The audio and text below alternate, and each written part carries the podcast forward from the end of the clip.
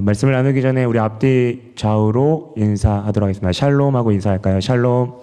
네, 샬롬. 네. 샬롬 평안하십니까? 라는 의미입니다. 네, 샬롬 여러분 평안하십니까? 네. 어, 우리 앞뒤 전으로 인사하셨죠? 이따가 이제 말씀 끝나고 기도하는 시간 있을 텐데요. 우리 위해서도 우리 각자를 위해서 또 손하는 기도 제목이 있을 줄 압니다. 기도하시고 또 앞뒤 이렇게 얼굴을 보시면서 봤던 사람들을 위해서 하나님 주시는 마음이 있다면 함께 기도함으로 또 존버함으로 그렇게 도구하는 귀한 시간이 되기를 부탁드립니다. 어, 우리는 하나님을 믿는다고 하지만 때론 어, 그분과의 관계에서 우리의 이성으로 이해하지 못하는 부분에 우리에게 그 순종을 주님께서 요구하실 때 참 순종하기가 쉽지 않습니다. 아무리 생각해봐도 내가 잘못한 것이 없고 하지만 그러한 순종의 마음을 주실 때 그 길을 걷는 발걸음이 무겁기만 합니다.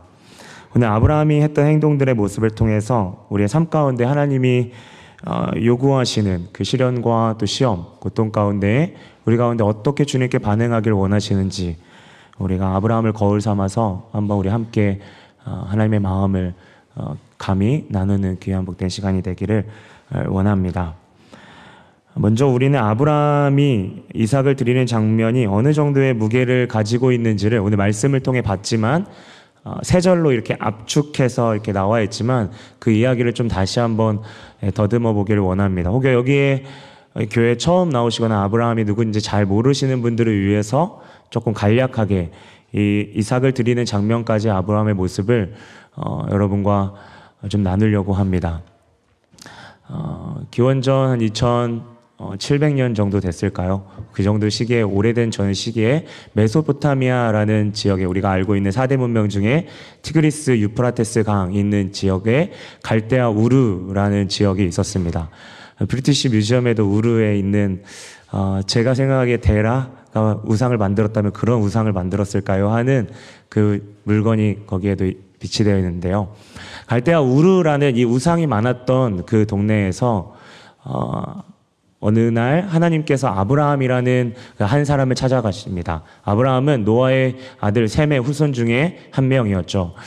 어, 아브라함은 어, 하나님을 처음 봤을 때 잘 모르겠습니다. 성경이 구체적으로 이야기하지 않아서. 하지만 우리가 아브라함의 그 여정을 우리가 미루어 볼 때 하나님의 영광이 얼마나 충만했길래 아브라함이 하나님의, 하나님을 처음 뵙고 또 하나님이 자신에게 어, 가라고 하는 지시할 땅으로 가라고 하는 땅에 온전히 순종하는 모습을 봄을 통해서 아브라함이 얼마나 하나님을 강렬하게 만나는지를 우리는 어, 생각해 볼 수 있습니다.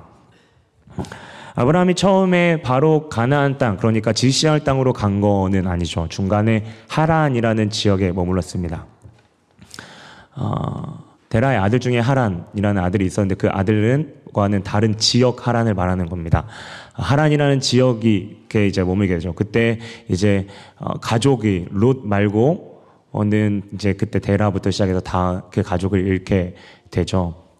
그리고 어, 이 가나안 땅 그러니까 메소포타미아에 있는 지금의 이라크에 있는 지역에서 지금의 이스라엘에 있는 지역까지 이렇게 정처를 모르지만 하나님이 지시할 그 지시를 붙잡고 순종함으로 이렇게 나아가게 됩니다.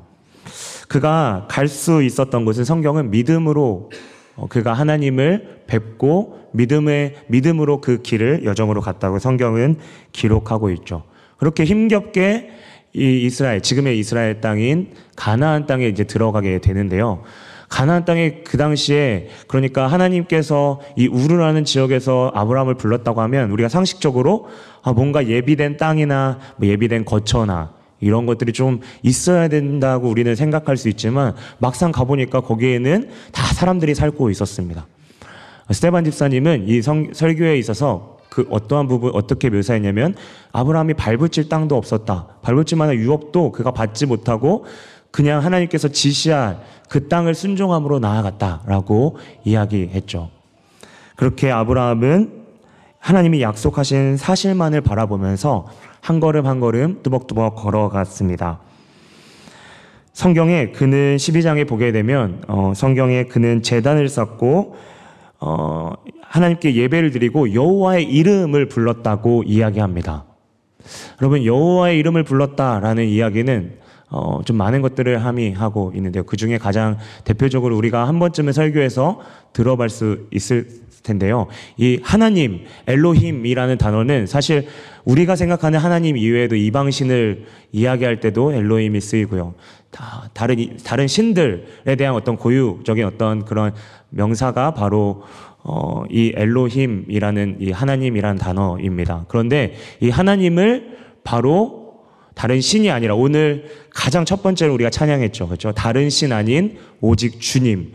바, 어쩌면 어, 아브라함이 고백했던 그 여호와의 이름 하나님은 우리로 말하면 이름에 대해 제 이름을 말하면 박주영 그렇죠. 제 이름은 어머니께서 주님께 영광을 돌리라. 라고 하는 그 정체, 그 비전을 저에게 이제 심어 주시고 또 그러한 것으로 이제 저에게 이름을 주셨는데 그래서 박주영 하면 이제 저를 사람 많은 사람 중에 저를 지칭하는 거죠. 그런 것처럼 여호와의 이름을 불렀다라는 것은 그 모든 신들 중에 데라오부터 시작해서 아버지로 물려받았던 그 모든 신 가운데 다른 것이 신이 아니라 내가 믿는 신은 바로 여호와 망군의 여호와 그렇죠? 여호와란 단어 무슨 뜻인가요? 그렇죠? 유일하신 스스로 있는 하나님임을 아브라함은 고백하고 그분을 인식하고 바로 인식하고 따랐다는 것입니다. 어, 약속하신 분이 어떠한 분이신지를 아브라함은 알았던 거죠. 창조주 하나님이심을 알았습니다. 그래서인지 그가 그 이후에 그의 행보를 보게 되면 정말 약속을 붙잡고 하나님을 어, 어떤 신들 중에 그러한 그러한 어떤 신이 아니라 정말 내가 믿는 그 신이 하나님이 내가 믿고 있는 이 신이 유일하신 신임을 아브라함은 고백했고 그렇게 따라가며 어, 그분만을 어, 그분께만 순종하며 나아갔죠. 아브라함이 그거 그 이후에 우리가 저저번 주에 이제 사라를 통하여 아내 사라를 통하여 이삭을 얻게 되었는데요. 어, 사라가 네, 90세에 이제 아이를 낳게 되죠. 우리가 상식적으로 보면 아이를 낳을 수 없는 어, 나이입니다. 그런데 사라가 아이를 낳는 그 어, 그리고 그의 아, 들 이름인 이삭, 그렇죠? 웃음이라는 뜻인데요. 그 기쁨, 웃음을 통해서 이삭을 볼 때마다 이삭을 주신 그 기쁨을 넘어서서 바로 하나님이 창조주이시고 여호와 하나님이심을 이 이삭을 증거로 이 아, 아브라함이 확신을 가지고 더 그렇게 나아갔다는 사실입니다. 신실하신 하나님, 아브라함과 동행하시고 언제나 함께 하시는 그 하나님, 그리고 그분은 약속을 주셨고 너의 자손을 통해서 오늘 성경을 보니까 이삭으로 말미암아서 너의 자손 가운데 복을 주겠다는 그 약속을 붙잡고 나아가는 아브라함의 모습을 우리는 보게 됩니다. 그렇게 이 땅의 삶이 아닌 하늘의 소망을 품고 나아갔던 아브라함에게 큰 시련이 다가옵니다. 바로 이삭을 하나님께 바치라는 사건인데요. 오늘 성경은 한 문장으로 아브라함에게 닥친 큰 시련을 묘사합니다. 그는 약속들을 받은 자로 돼그 외에 하나밖에 없는 외아들을 드렸느니라. 여러분, 아브라함이 이삭을 드린 사건은 많은 것들을 함의하고 있습니다. 먼저는 여러분, 상식적인 부분에 있어서 걸리게 되는데요. 바로 하나님이 가장 싫어하시는 인신제사, 사람을 제물로 바치라고 하는 그 하나님의 그 명령이 우선 아브라함 가운데 상식적으로 들리지 않았을 겁니다. 그걸 통해서 아브라함에게 순종을 요구하셨죠. 그리고 그 행동의 주체, 다른 사람을 통해서 거두어 가시겠다고 하는 게 아니라 그의 아버지, 그러니까 더 구체적으로 말하면 약속을 받았던 자신에게 자신의 아들을 통해서 증거로 주셨던 그 아들을 죽이라고 그 주체를 자신이라고 이야기하는 그, 그 이야기를 들었을 때 아브라함의 심정은 어떠했을까요? 두 번째로 거기에서 더 나아가서 지금까지 아브라함과 함께 하시겠다는 그 임마누엘의 언제나 함께 하시겠다는 하나님 대신에 그 약속의 증거로 주셨던 이 이삭. 이삭을 얻었다는 거에만 기쁨에 머물지 않고 이삭을 통해서 아 하나님이 생명을 주관하시고 창조주이시며 이 약속을 변개치 않으시는 그 하나님이시구나 신실한 하나님이시구나 라고 하는 그 믿음이 깨어져 버리는 겁니다. 그렇죠? 아들을 죽임으로써요. 그 약속이 헛되는 거잖아요. 이 약속은 그리고 우리처럼 어떤 기회비용 A보다 B가 더 좋다고 하는 그거에 대한 어떤 선택적인 그래도 아쉬운 대로 그냥 따라야지가 아니라 아브라함이 포기해야 됐던 것은 바로 자신이 그동안 처음부터 모든 가족과 자신이 모든 가지고 있는 것들을 내려놓고 말씀만을 순종하고 아무것도 어떠한 지도도 없이 그냥 말씀만 듣고 순종해서 왔던 자신의 그 모든 것을 지금 포기해야 하는 상황입니다. 그 정도는 괜찮죠. 하지만 더 나아가서 그 말씀을 주셨던 하나님, 여호와 하나님, 먼 조상으로부터 듣고 그래 들어져 왔지만 그분이 실제 존재하셨다는 것들을 그가 그 하나님이 직접 그에게 말씀하셨을 때 얼마나 그 어떠한 재물보다 그 어떠한 가진 것보다 얼마나 흥분됐을까요? 그런데 그분이 지금 약속을 어, 깨시겠다고 하는 겁니다. 여러분, 혹여 우리 가운데에서도 말하지 못할 시험과 고난으로 하나님과의 관계가 어려우신 분들이 있을 수 있습니다.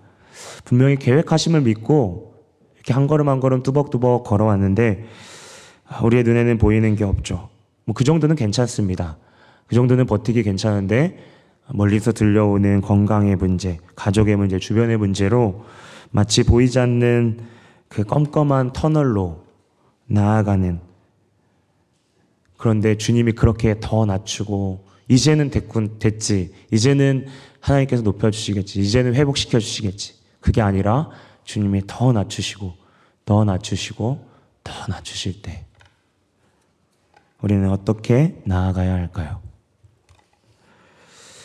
본문을 보면서 한 주간 이 말씀을 보게 되면서 아브라함의 모습을 잠잠히 묵상하는 그 자체로만으로 제가 위로를 받았는데요.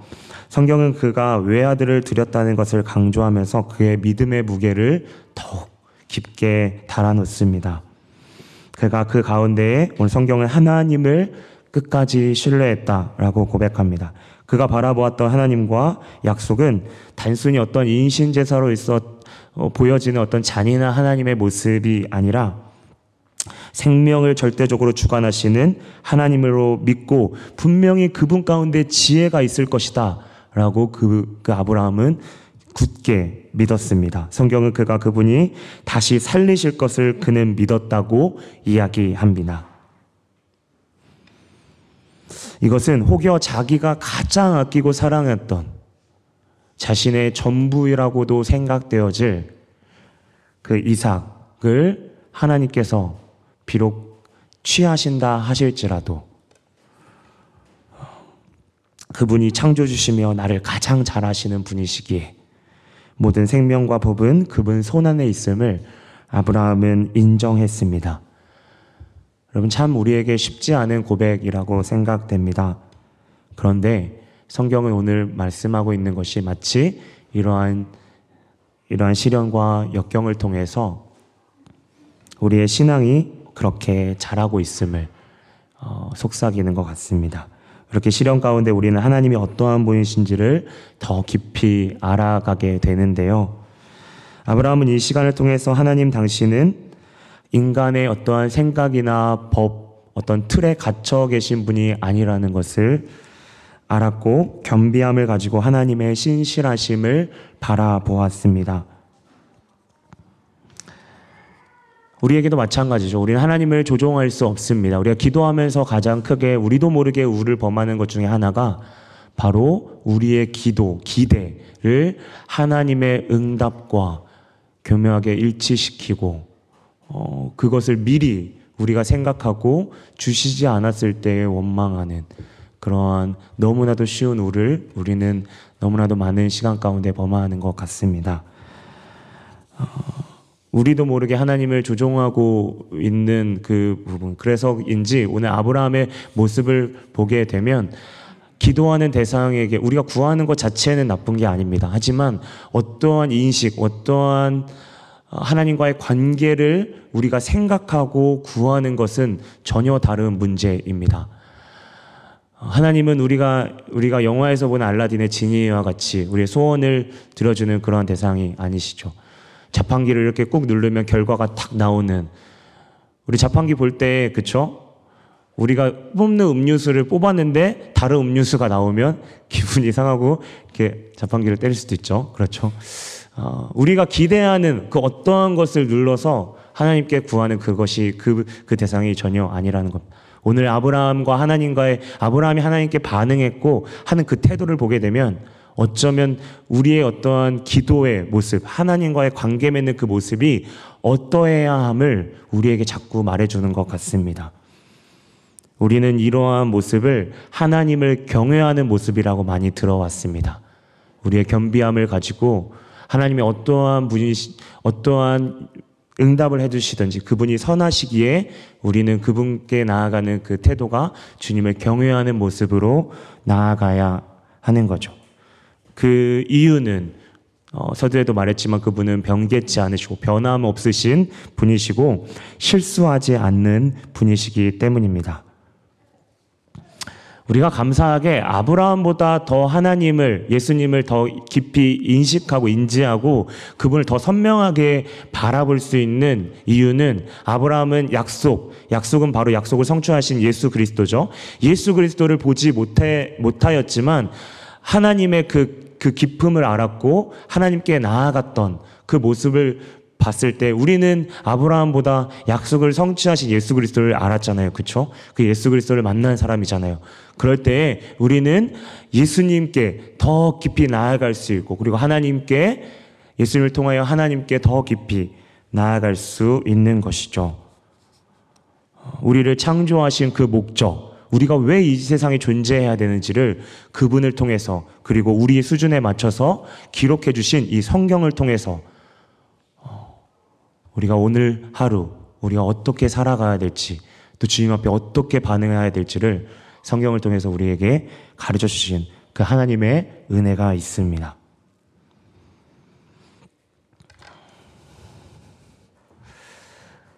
그래서 우리는 하나님을 경외하는 자의 모습에 있어서는 어, 내 생각과 기대에 하나님을 가둬놓지 않는 모습이 우리에게 필요합니다.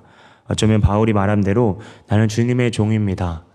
사무엘이 고백했던 것처럼 말씀만 하십시오. 주의 종이 듣겠습니다. 그저 주님이 허락해 주시는 그 모든 것이 선하시기에 우리가 그 길 따라 가겠다고 믿음으로 고백하는 그 모습이 우리에게 너무나도 중요합니다. 그래서인지 오늘 아브라함을 통해 우리가 만약 하나님을 경외한다고 진정 고백하고 순종한다면 그분에 대한 내 태도는 시련과 고난에 있어서 우리가 잠시 원망할 수 있지만 즉시 내 자신을 돌아보며 우선은 내 마음 가운데 주님을 향한 연약함이 그런 죄성이 발동하고 있는지를 계속해서 바라보고 회개해야 하며 더 나아가서 주님께서 무엇을 요구하시는지 때로는 어, 침묵하실 수도 있고 때로는 우리에게 말씀하시는 그 길이 무엇인지를 우리가 기도하며 그분을 더 붙잡으며 우리가 잠잠하게 그분의 뜻을 기다리며 고민해야 할 것입니다. 아, 그래서 곧바로 우리의 문제가 풀리지 않을지라도 그분을 기다리는 거죠. 아, 사람을 신뢰하는 것은 완전하지 못하기 때문에 우리가 온전히 신뢰할 수 없지만 하나님은 완전하신 분이시기 때문에 우리가 신뢰함으로 그분께 오늘 마지막 찬양에 고백하는 것처럼 신뢰하며 나아가는 우리 우리의 모습이 어, 그분이 선하시기에 그분이 신뢰의 대상이기 때문에 완전한 완전한 하나님이시기 때문에 그것이 가능하다는 사실입니다. 하나님은 아브라함에게 이미 마음 안에 이삭을 하나님께 온전히 바치겠다고 했던 그 아브라함의 마음을 하나님은 기쁘게 받으셨습니다. 우리의 모습을 돌아봅시다. 그분을 경외한다고 고백하면서 우리 내면 깊은 곳에 우리가 정직하게 주님 앞에 순종하고 그분께 나아가는지를 우리가 고백해 봅시다. 어, 우리 우리가 주님을 경외하는다는 어떠한 사실 어, 그것이 정말 진짜라고 하는 어, 그 순간은 역설적으로 오늘 어, 아브라함과 같이 시험이 있는 동안에 그것을 우리의 모습이 진짜인지 가짜인지를 보게 되는데요.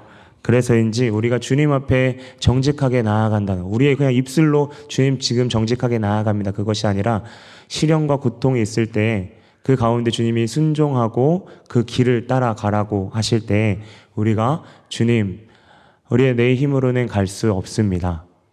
아버지 우리에게 은혜를 주십시오. 라고 하는 어쩌면 그 마음이 우리에게 정직한 마음일까라는 생각을 하게 됩니다. 그래서 주님께 정직하게 나아가는 사람의 태도는 어쩌면 그렇게 어, 이렇게 나아가는 주님 할 수 있습니다라고 하는 그러한 모습보다는 주님께 철저하게 의존하고 주님께 낮추며 자신을 겸비하는 태도로 나아가는 모습일 경우가 많습니다.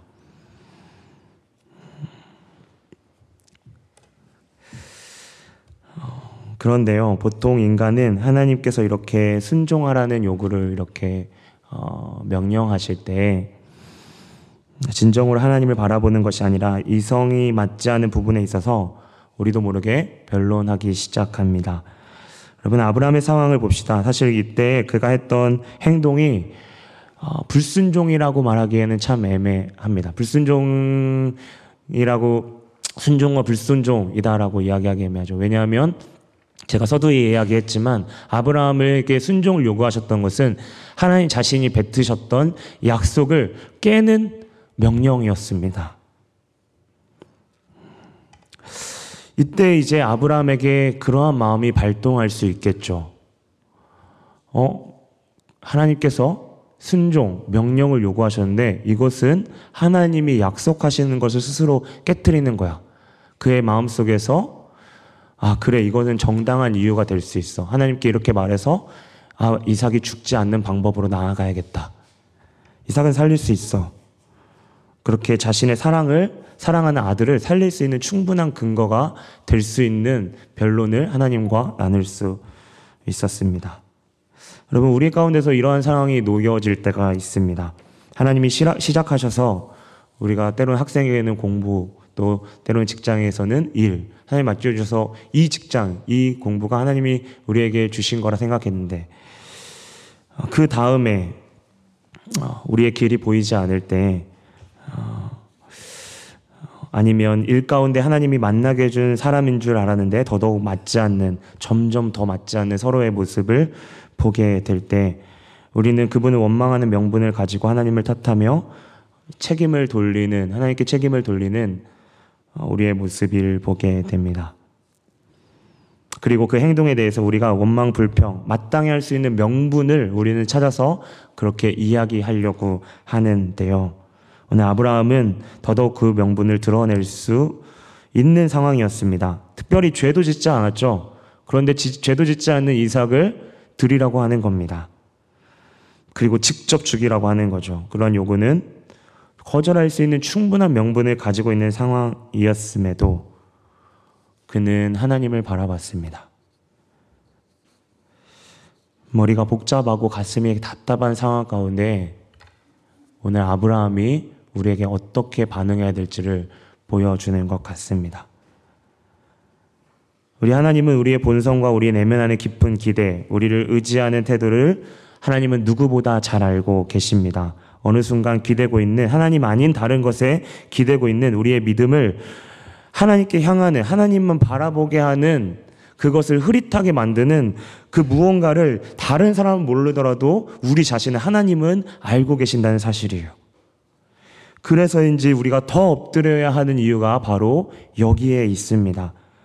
우리에게 믿음은 그럴 만한 자격이 있어서 그분께 보여드리는 것이 아니라 우리가 전적으로 할 수 없음을 고백하고 주님 앞에 온전히 매달리는 겁니다.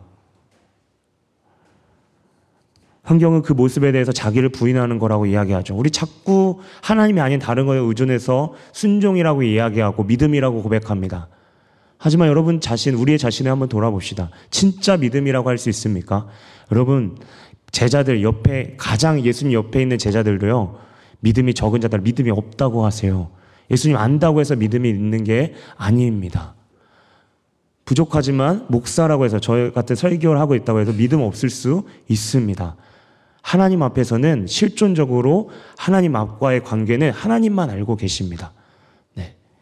그래서인지 어, 우리가 철저하게 매 순간 자기를 부인하고 주님 앞에 우리가 철저하게 무릎 꿇고 왜냐하면요 아는 것과 또 그렇게 살아내고 또 그렇게 믿음으로 고백하는 혼자 있는 그 시간에 주님께 어, 얼마나 나가는지는 사실 주님밖에 모르거든요. 그래서인지 우리의 연약함을 이 아브라함을 통해서 더더욱 느끼게 됩니다.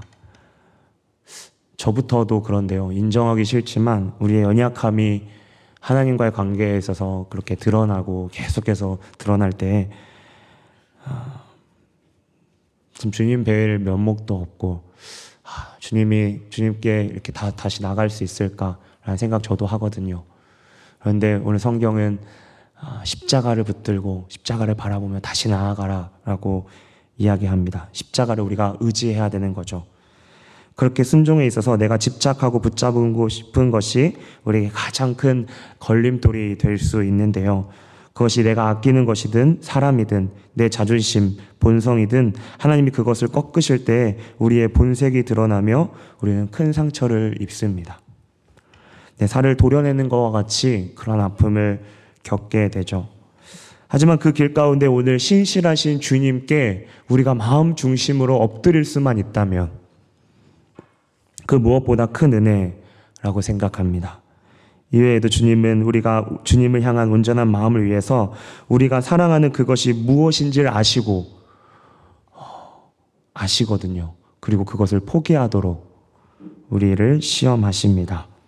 하나님과 내 이성이 그렇게 충돌할 때 하나님 어떠한 분이신지를 알게 하시기 위해서 주님은 선하신 그분의 계획 가운데 오늘 이삭과 같은 시험을 우리에게도 허용하십니다.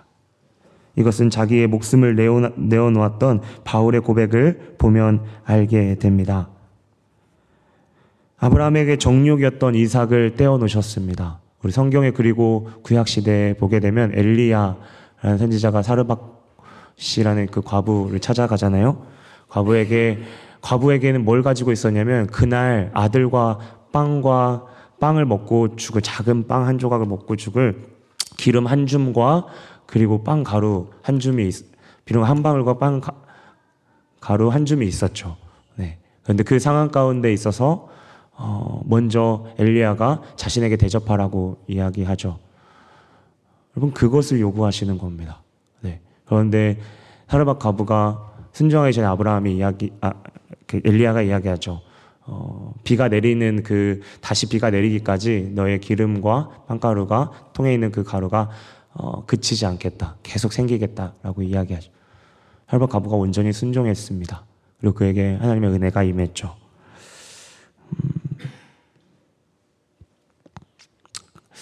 그렇게 엘리야에게 어, 그러한 이야기를 들었던 사르 사르박 과부의 모습, 오늘 이삭의 모습, 얼마나 하나님이 야속하게 생각되었을까요? 음, 그런데 우리에게 그것이 사랑과 신실하심, 하나님의 신실하심으로 온전히 비추어질 때, 그것이 우리에게 온전히 수납되고 인식되어질 때, 우리는 하나님께 감사함으로 내, 내 생각과 내 지각이 아닌 하나님의 그 무한하신 뜻을 우리가 인식하고 바라볼 때 우리가 순종의 길 가운데 나아갈 수 있는 것입니다. 내 형제들아, 너희가 여러 시험을 만나거든 온전히 기쁘게 여기라. 이는 너희의 믿음의 시련이 인내를 만들어내는 줄 너희가 알미라. 인내를 온전히 이루라. 이는 너희를 너희로 온전하며 구비하여 조금도 부족함이 없게 하려 함이니라.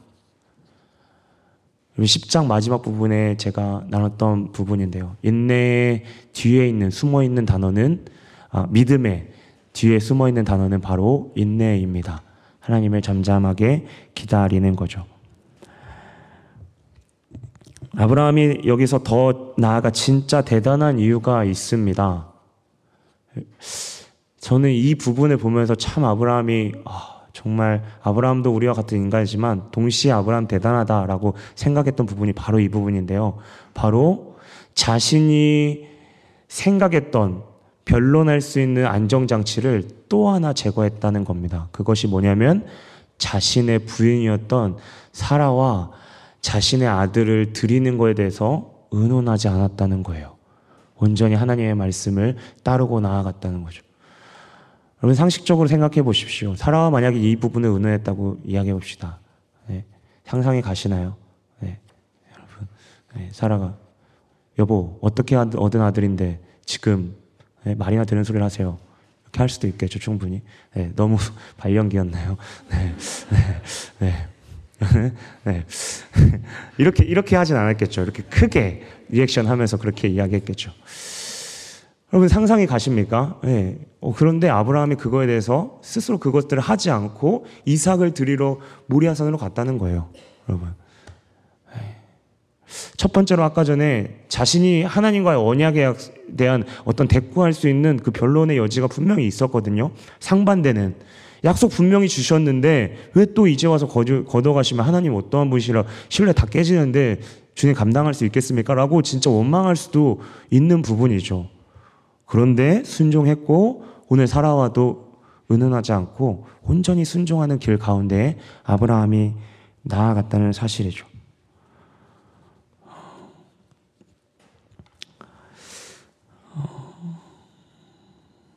그래서인지 그가 매일 바라보고 기억했던 약속이 얼마나 그의 마음 가운데 무게를 지니고 있었는지를 우리는 감히 가늠할 수 없고 그가 얼마나 주님을 사랑하고 순종했고 깊이 경험했는지를 물론 텍스트가 우리를 읽었지만 그 깊은 내면의 어떠한 깊이 그 마음을 우리가 잠시 헤아려 볼 때 그가 주님 앞에 순종하며 나아갔던 그 모습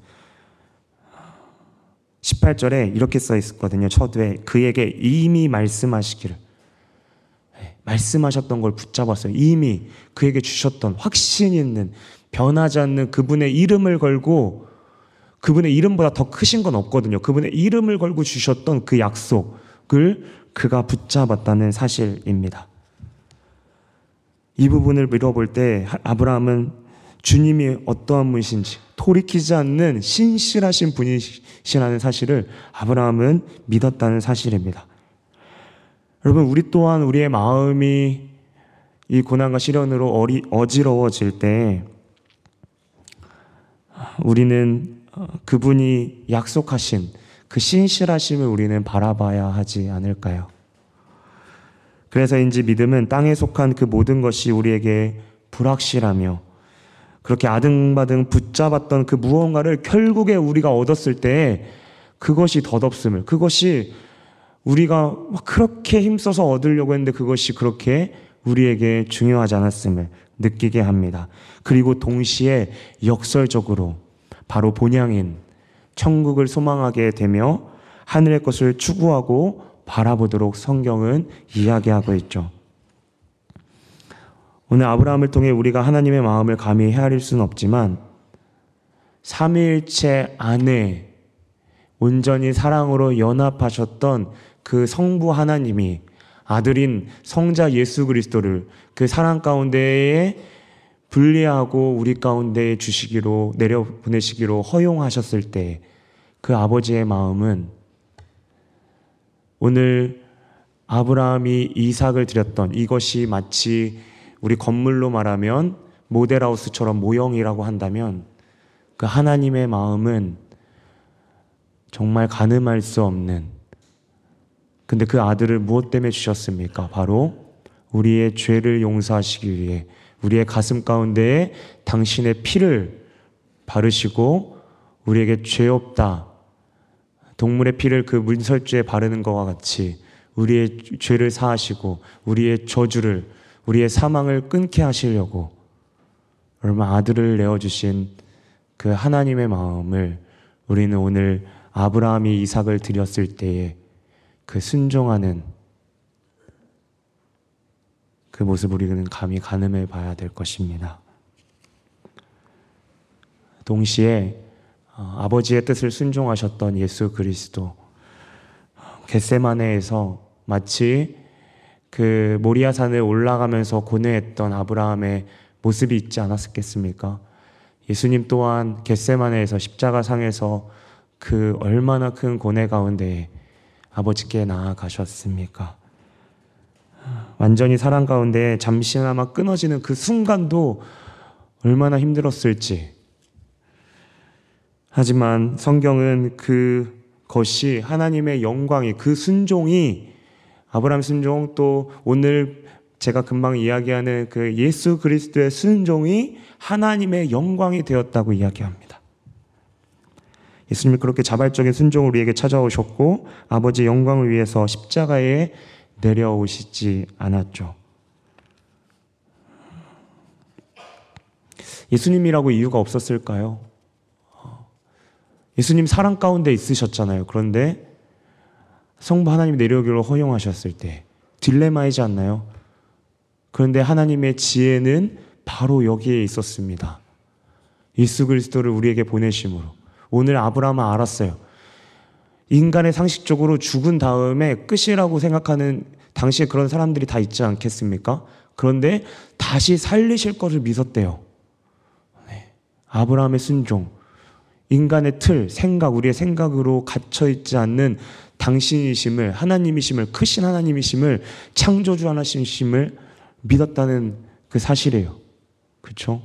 예수 그리스도를 보내신 그 하나님의 지혜는 그래서 우리가 가늠할 수 없는 사랑과 그분의 주되심을 그분이 망군의 여호와 여호와 되심을 우리는 그 십자가의 사건을 통해 더 선명하게 바라보게 됩니다.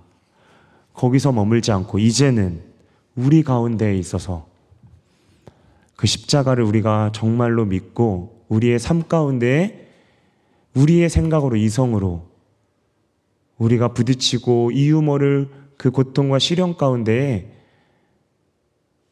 원망할 수 있지만 잠시 원망할 수 있지만 우리가 신실하신 그 하나님을 바라본다는 거. 오늘 아브라함은 우리에게 계속 우리에게 그 모습이 너희가 나아가 될 모습이라고 오늘 성경 기자는 우리에게 말씀하는 것 같습니다. 우리가 믿는 주님 어떠한 분이신가요? 그 이유 모를 아픔 가운데 주님은 언제나 선하신 분이라는 사실이 우리에게 어떠한 유익이 되나요? 우리가 선하신 하나님 고백하잖아요. 그렇죠? 신신하신 하나님 고백하는 그 하나님이 어떠한 분이신가요? 그리고 그분을 의지한다는 것이 우리에게 어떠한 유익이 있나요? 이것은 다시 말하면 우리가 오늘 이야기하는 믿음과도 연관이 되어 있는데요. 어, 우리에게 그러면 주님을 믿는다는 것이 무엇인가요? 바로 신실하신 하나님을 바라보는 거죠. 그리고 그분이 우리에게 참 위로자가 되어 주시는 것은 우리의 아픔을 그분이 공감하실 수 있는 그 사실이 성경에 기록되어 있기 때문입니다. 히브리서 4장에 나와 있습니다. 우리의 대제사장은 우리의 연약함을 동정하지 못하실 리가 아니요 모든 일에 우리와 같이 똑같이 시험을 받으신 이로는 이로되 죄는 없으시니라. 우리와 똑같이 시험을 받으셨대요. 이 시험은 오늘 아브라함이 시험을 받았다. 성경이 이야기하고 있죠. 시험을 받으신 이는 죄는 없으시니라. 예수님이 우리를 우리의 모습을 아브라함의 시, 아브라함이 받았던 시험을 어, 그런 시험들을 우리가 받은 또 시험이 있지 않겠습니까? 그 시험 가운데 우리 가운데 온전히 그것을 공감할 수 있는 분이심을 성경은 이야기하고 있습니다.